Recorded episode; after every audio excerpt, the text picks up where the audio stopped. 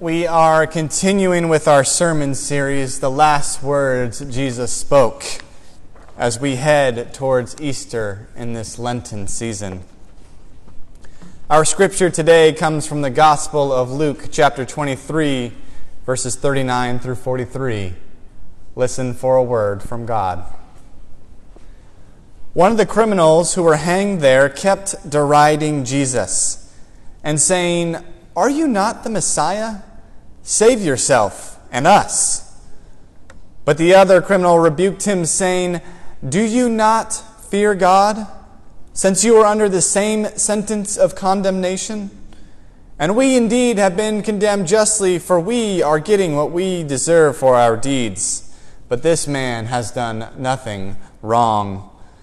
Then he said, Jesus, remember me when you come into your kingdom. And Jesus replied, Truly I tell you, today you will be with me in paradise. This is the word of the Lord. Thanks be to God. Let us pray.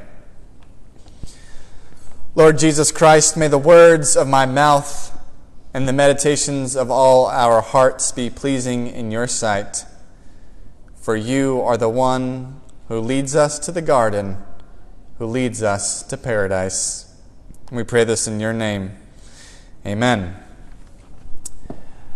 Fyodor Dostoevsky was a Russian author born in the early 1800s. Today, his name is as renowned and famous as his name is difficult to pronounce. He grew up in Moscow in 1821 and had quite a difficult life. Though initially he had some success as an author, he was uh, heralded by the uh, reviewers. They said that he was the new Gogol. He was a very great new talent on the Russian literature scene. He was going to be something spectacular. But the next few short stories he published were not well received. His next few were not published at all. He soon found himself in debt. Money was tight, and his gambling addiction was running rampant. He was searching for a place to belong, a niche where he felt accepted. And he found this community in the Petrashevsky Circle, which was a group of Russians who produced political propaganda. It was a group of thinkers and believe it or not, creating anti government pamphlets during uh, Tsarist Russia was not a very safe occupation to be. Eventually, Dostoevsky is captured with many of his friends and brought to prison. Without any sort of court case, they are kept there for eight months. And then one day they are dragged out of their cell and placed in front of a firing squad. They're all lined up one by one. And as the firing squad draws up their weapons, there's a f- note that gets delivered. And it's a note pardoning them from death. But the psychological toll would weigh on Dostoevsky for the rest of his life. One of his friends had a psychological breakdown that he never recovered from. Dostoevsky would even find out later that this was all a farce. They were never going to go through with the execution. It was just a political, horrible uh, punishment given to him. But he wasn't even released then. He was sent to exile in Siberia, where he worked in a work camp under horrible, unpleasant, awful conditions. He would write that in the summer there was intolerable closeness, and in winter, unendurable cold.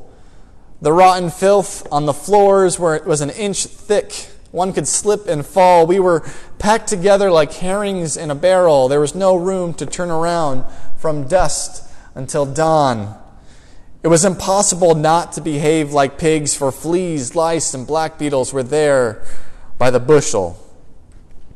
And yet, in these disgusting conditions with, with no hope of release, after undergoing severe psychological torment, it is here that Dostoevsky finds his faith.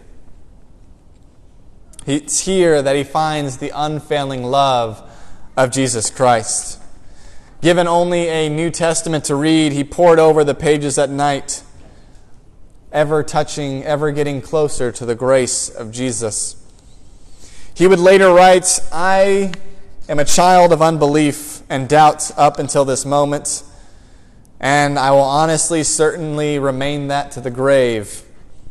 But if even if someone were to prove to me that the truth lay outside Christ, I should choose to remain with Christ rather than the truth. For Fyodor Dostoevsky, his faith was found and forged in the crisis of his condition. Where no hope appeared on the horizon, the grace of Jesus Christ showed up. You know, in our scripture from Luke, we don't know much about these criminals who are hanging on the crosses next to Jesus.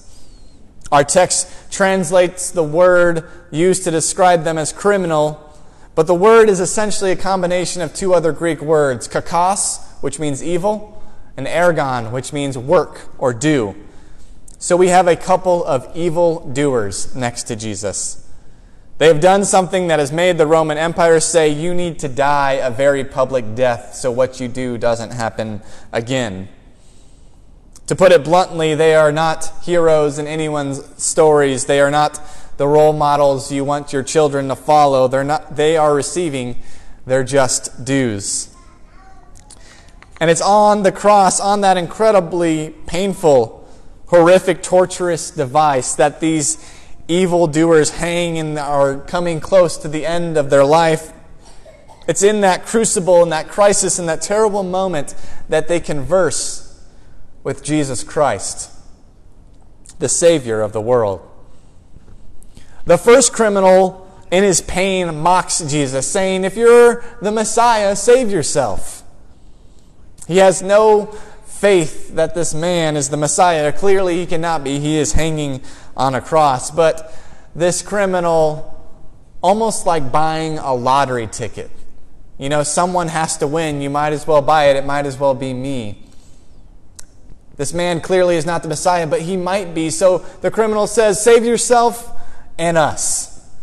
It's like he's pulling the, he's pulling the, um, he's, he's, he's buying a lottery ticket. But the other criminal, who is equally in pain, equally shares in the shame of his life, equally on the cusp of death, equally in the crisis of a position, sees Jesus and turns from bitterness. He, and he says, Remember me when you come into your kingdom. He chooses to forego hopelessness. His request is not one to be removed from his circumstances. It's strange. His ask is not to have the pain taken away, his petition is not to be saved from death. What he wants is to be known by Jesus. What he desires is to have his name known by God. What he wants is grace. The unnamed criminal, for me, has perhaps the greatest faith in the entire Bible. The only time he meets Jesus is on the cross.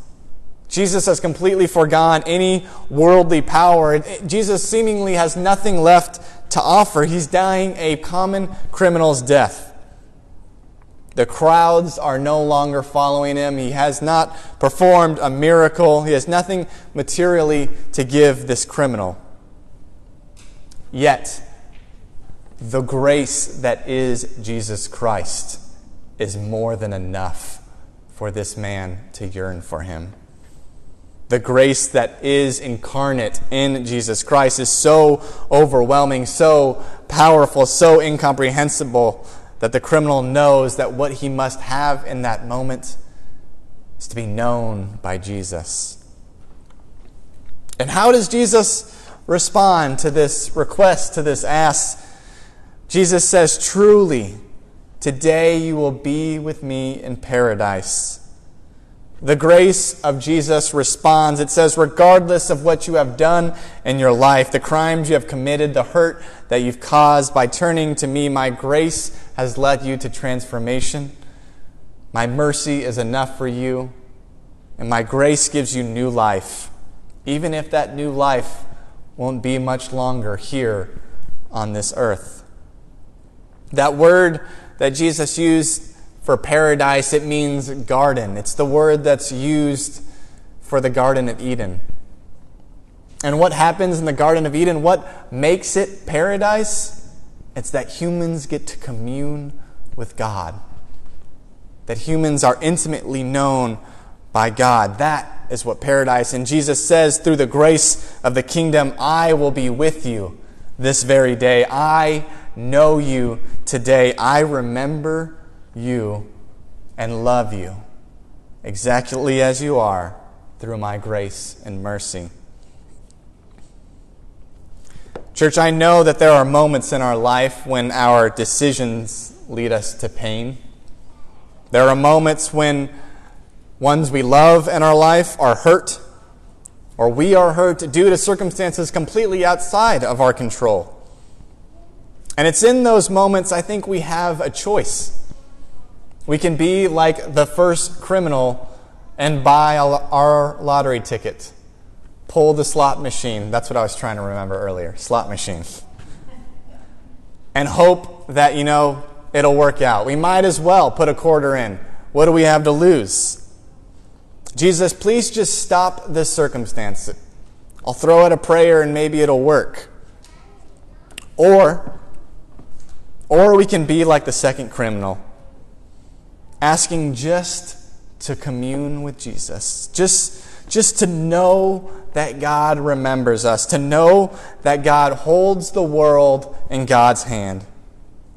The second criminal. This man knows that there is more than just temporal feelings, that with Jesus, there is eternal grace and eternal love which holds us. So when exile inevitably comes to your life, or if you feel like you've been in, exa- in exile for months or years, if you feel like you have been left out to die by yourself, fix your eyes on Jesus, the crucified God, who asks and asks to be remembered. To like Dostoevsky, know that Jesus makes more sense than what makes sense. To me, the logical response for this criminal is asked to get off the cross, to be saved. But Jesus is bigger than that. And because Jesus is eternal, because his love for you is eternal, when crisis comes into our lives, we look and we glimpse the crucified Christ who's next to us saying, Truly, today, I know you. Truly, today, I love you. Truly, today, I know you. And thanks be to God for that. Amen.